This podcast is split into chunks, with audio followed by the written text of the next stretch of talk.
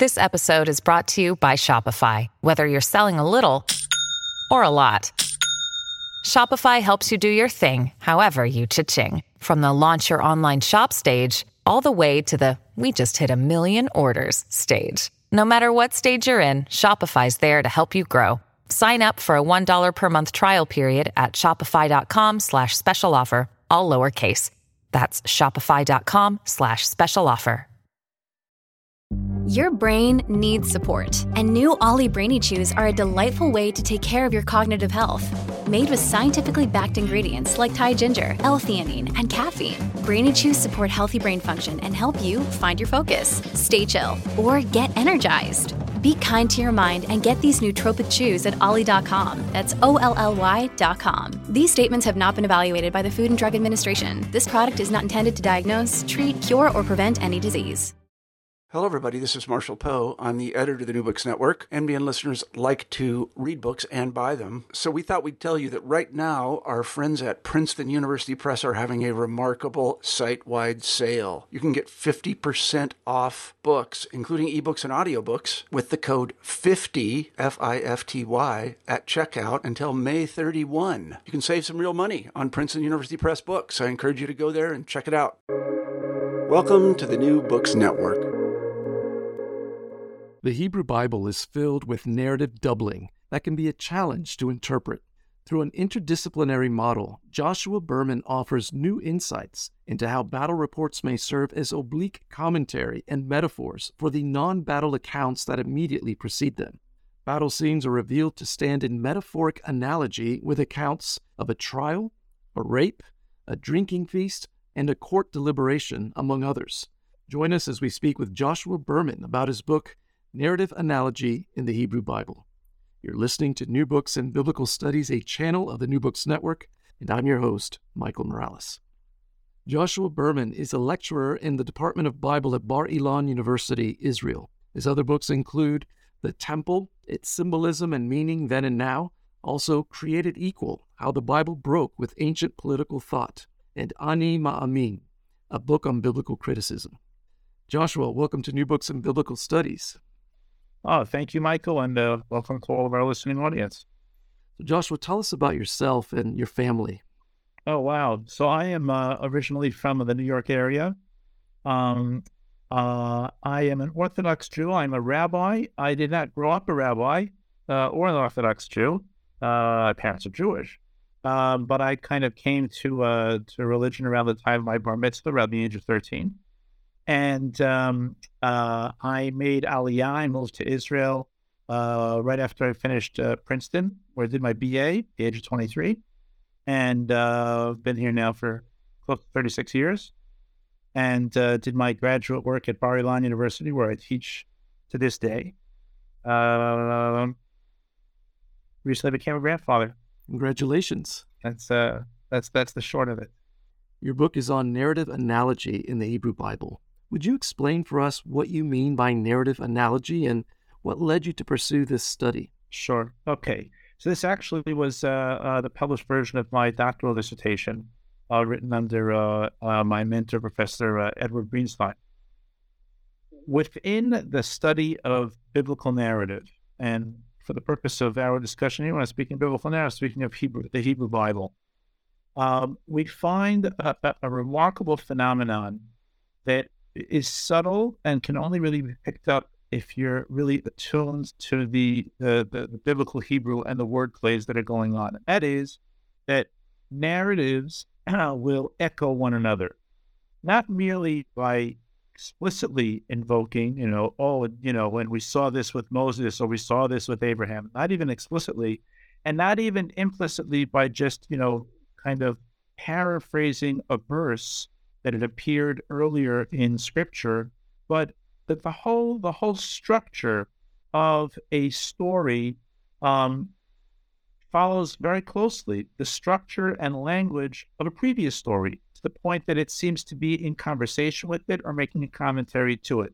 Let me let me give an example of what I'm what I'm talking about here, uh, because this is an this is something that I think you know most most uh, uh, most people are familiar with the Bible, will read the Bible, regularly, uh, will often be focused on the passage at hand, the story at hand, and might not be attuned to the ways in which Scripture is is broadcasting to other stories. Um, there is a remarkable similarity between um, uh, Moses at the uh, burning bush, Mount Horeb, Exodus 3, and uh, Israel at Sinai in Exodus 19 to 24. Um, we can see how those two narratives follow the same plot structure. That you have the, the protagonist, let's say Moses in Exodus 3 and Israel in, in the, uh, the Sinai they both approach the mount. Uh, uh, they are told to make some preparatory uh, uh, uh, gestures to prepare for revelation, whether it's removing your shoes in the case of Moses, or whether it's purifying themselves case the Israelites. You have revelation as a fiery, scary sort of thing, with the protagonist not quite clear what's going on. You have God speaking to the protagonist for the first time in both stories uh, identifying himself, giving them their their their their their task, their their their their uh, their calling, if you will, uh, and moving on from there in both narratives to the protagonist uh, kind of rebelling. Uh, Moses, uh, halfway through the story, gets cold feet and doesn't want to go. Doesn't want to be Moses. you know, and and defies what God says, and God get ang- gets angry with him. And the Israelites likewise at Sinai, uh, no sooner do they receive uh, uh, the, the, the the tablets and the covenant, but they rebel with the with the golden calf. And sure enough, here too, God gets angry, and there's kind of a need to to come back to equilibrium. So it, it and there's lots and lots of linguistic parallels between those two stories as well. But this is what we mean by a biblical by a, a narrative analogy. The entire narrative two entire narratives are analogous, which then begs the question what is Scripture trying to say by doing this? And then that, you know, that can go in many directions. But that that is the basic observation. And uh, it comes up in many, many, many places. I've given you an example of two stories within a single book, but often these narratives, these these analogies will cross across books. That one book will echo a story much earlier in a previous book. We could even add a third parallel to your illustration when Joshua bowed down before the messenger of the Lord in the book of Joshua. Okay, that's that's another good one, right? That invites comparison. You have Joshua in uh, in Joshua chapter five, I believe it is, uh, right before the conquest of Jericho. Uh, in chapter six, and there too, uh, it's an epiphany. It requires Joshua to cleanse himself or to remove his shoes. Uh, there is a calling, etc. Yeah, but it's also somewhat similar, right? for the splitting or the splitting, the crossing of the Jordan River in Joshua chapter three, where the waters are stocked up. Uh, the language there is very reminiscent, of course, of uh, the splitting of the sea. Um, there, actually, Scripture is explicit about it. God says to Joshua, "See, now all of Israel will know that you are as great as Moses because you are because the waters have stopped and you are crossing." But it's rare that the that Scripture in its exposition gets that that that explicit about what what we're meant to learn from these uh, these analogies. Um, the the the Hebrew Bible, uh, to my reckoning, has about seventy battle stories. By a battle story, I mean not just that a battle had happened, but some description of its of its of its uh, uh of its flow, of its development, um, of more than let's say four or five verses. What we would call a story. We can say here's a beginning, here's a middle, here's an end. And uh, that's an awful lot of battle stories. There's an awful lot, a lot of battles. You know, it's about, about, the nation, it's about the land, and so therefore there are going to battles. And uh, what I what I noticed or tried to uh, uh bring attention to was that um, um, in a number of cases, about six cases, where we read these battles and the description is is um, uh, is very detailed about the the the, uh, the unfolding of the battle that gives the initial impression of uh, verisimilitude. That is, this is the way it happened. You know, first they were here, they ran to there, they killed off this number of people, they encircled. Just seems to be a, a, a description of what was.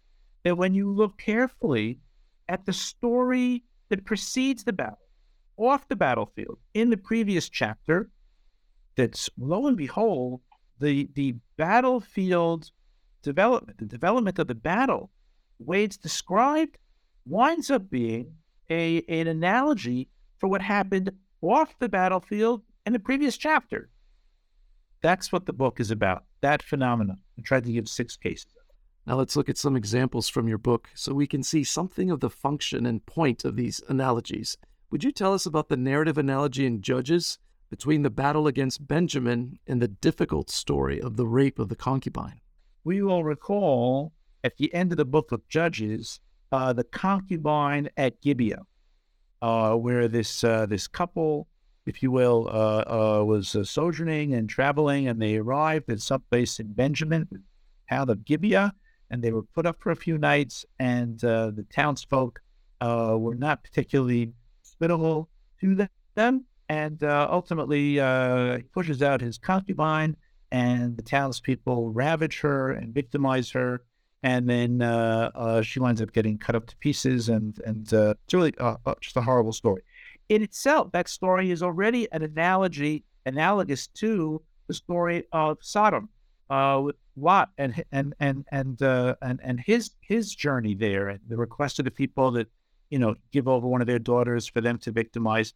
But for my purposes in this in this in this book, what I tried to show, we recall that following that story of uh, the victimization of the concubine, that the rest of Israel is absolutely scandalized that such a terrible thing could have happened.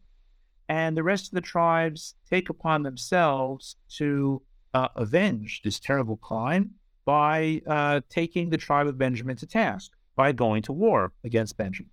And there's a very long, three long battles that are described there at the end of, of Judges 20. And in the last episode there, it describes the kind of the final stand of the tribe of Benjamin as they are encircled and then decimated by the other tribes. And when you look carefully at the imagery and the language that describes the decimation of the tribe of Benjamin, lo and behold, it is very reminiscent of the ravaging and the victimization of the concubine by the men of Benjamin in the previous chapter. And so this is what I mean. You have a, a battle story that just for all for all for all uh, appearances, seems to be just a description. This is what happened on that day on that battlefield. Uh, but then you look and you see, wow, no, this has been this has been carefully crafted, uh, and it's been molded in such a way as to remind you deliberately of the previous story and the previous chapter off the battlefield. What does this all mean? Well, in that particular instance, I think it could be taken in one of two directions. It could be, you know, you all of Israel, you think that Benjamin was was savage. Well, you're no different. Uh, savagery seems to be a widespread phenomenon uh, at this time uh, in Israel, or it could be uh, what we call in Hebrew midah keneged midah, measure for measure. That is frequent form of or or um, um, theme in biblical punishment. That is that the the punishment somehow seems to fit the crime just right. So if the Benjaminites had encircled and ravaged uh, the concubine, then they themselves will be encircled and ravaged uh, uh, uh in, in, in Would you offer us maybe one more example from your book? Yeah. So uh, let's see with with the uh, with, with in, in Joshua story of Achan. Okay. So we will recall that story there is that at the end is there's this, uh, this trial and uh, and they wind up having to stone him and uh, putting the kind of like a, a cairn of sorts where he where he was where he was buried. I was finding that the same thing happens in the next story, uh, which is a kind of corrective following the uh, uh, uh the battle at Ai that we have the at Ai we have uh, the, the, defeat of uh, of the king there, and the treatment of the king there is very similar to the treatment of of of Achan himself. And perhaps shows that uh, you know now that they have repaired or have corrected that which went astray. So now you can see that things have now returned to uh, to a proper to a proper course. So, what are some of the conclusions you draw from your studies? This this issue of narrative analogies uh, is is uh, is really is all over the place, and uh, and uh, yeah, it always invites really important questions as to what what Scripture is trying to do. So that, you know, just to go back to the, the example that I opened with, uh, within the book of Exodus. So what, what, what is this about really that, that uh, uh, Moses at at at at at, at Horeb at uh, yeah at uh, uh, at Horeb is the same as Israel at, at Sinai, and the truth is, is that that analogy goes even deeper because we can see that the the, the life of Moses, as it's depicted in chapter two of Exodus, it, mar- it, it mirrors the, the the the trajectory of Israel once they come out of Egypt. That is, you have um, uh, Moses. It says it says that he he he grew and he went out from his house. That's chapter two, verse eleven, and that's like Israel going out. Um, you have that Moses gives a makah, vayach, the word makah, which means which is the word for plague. It's the same. It's the same root. Strike. He strikes the Egyptian, and God strikes the the the, the Egyptians. Um, uh, Moses uh, uh, uh, doesn't have any water. The Israelites in chapter sixteen don't have any water, and then and then uh, uh, Moses winds up in the home of of his father-in-law Jethro, who then feeds him bread, and the Israelites also needed bread, and so you have those those two things as well so that the, the, the, the analogy between Moses and uh, and and and and Israel is great, uh, but what of it? What is it meant to tell us? Is it meant to tell us? And, and you know, there's scripture doesn't give you the answers to these things. You know, this is left for our our theological imaginations to speculate about. Perhaps it tells us that um, the Almighty uh, works salvation in kind of templates that appear over and over again um, uh, uh, that just as the Almighty does salvation this way at this time, so too He will do it that, and that is how you will recognize that it is His hand in history. Um, uh, it is the same way that uh, uh, uh, you know one can look at the trajectory of of of of of Jacob going down to Egypt, or, or Abraham. Abraham's a better example. Abraham goes down to Egypt because of a famine and gets rich and comes back to Israel. And Egypt then, and later Israel, goes down to Egypt because of a famine, gets rich on the way out, right? Because three times God says, take gold and silver from the Egyptians and comes back to the land. So it could be that this is that the, the, the analogy here between Moses and Israel is telling us about um, some sort of template about divine salvation, how it works. It could be that this is telling us something about the need for Moses to undergo the types of tribulations that Israel will undergo, because since Moses was raised a prince of Egypt, he doesn't have an uh, identity with the slaves and with the and with the uh, the types of experiences that they had had.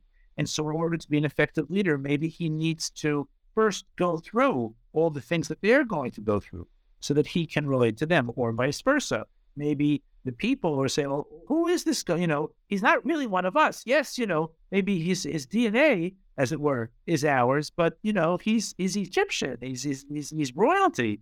Uh, and so, you know, we, we can't relate to him, that we can't trust him, he cannot be our leader. But if they see that in his own biography that he is he has already gone through the things that they have gone through, then perhaps that that enables them to accept him as a leader. So there's many avenues of what these uh, what these analogies uh, might, might mean. Joshua, before we let you go, would you tell us what you're working on these days? Oh wow! So glad you asked, Michael. What I'm working on now, I'm so excited about it, and I, it's it's just uh, a thrill to be able to to share.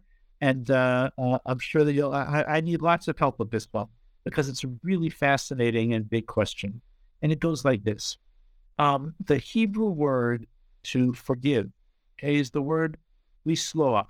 That's the that's the uh, the infinitive lisloach, but not only translated as to forgive, and it appears almost fifty times in the Hebrew Bible. What's striking is that all of those occurrences are solely and exclusively between a human agent and the divine.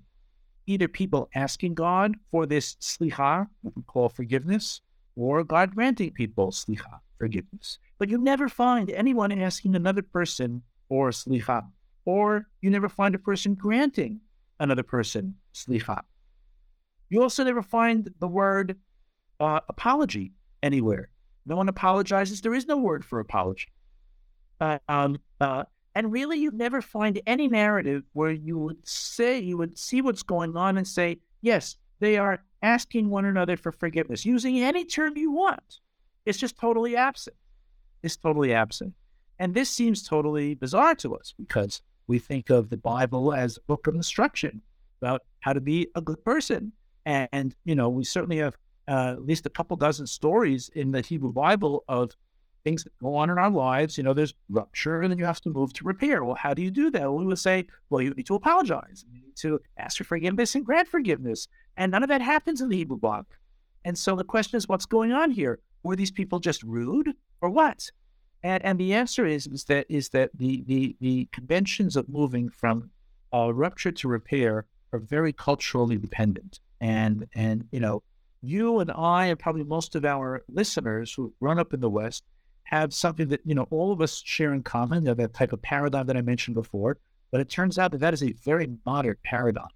That a lot of cultures, even to this day, don't work that way. They do have conventions of how we move from rupture to repair, but they're not the ways that we think of doing it. And so this requires a deep dive cross culturally to see well, what are the ground rules that the other cultures have? What does that say about to be human, to be in a relationship, society, and then to come back to the biblical text and to try to read these texts anew and say, so how are these characters moving past the rupture that had developed between them? And so the forthcoming book is going to be called Without Apology, Without Forgiveness, The Restoration of Relationships and the Hebrew Bible. Is there a publication date in view? Uh, well, to quote Churchill, maybe maybe we're at the end of the beginning. It's been a joy, Joshua, spending this time with you. Thank you for joining us. Okay, good. And I wish uh, you, Michael, and all the listeners uh, Godspeed. And uh, thank you so much for having me. Friends, you've been listening to New Books and Biblical Studies, a channel of the New Books Network. Until next time, goodbye.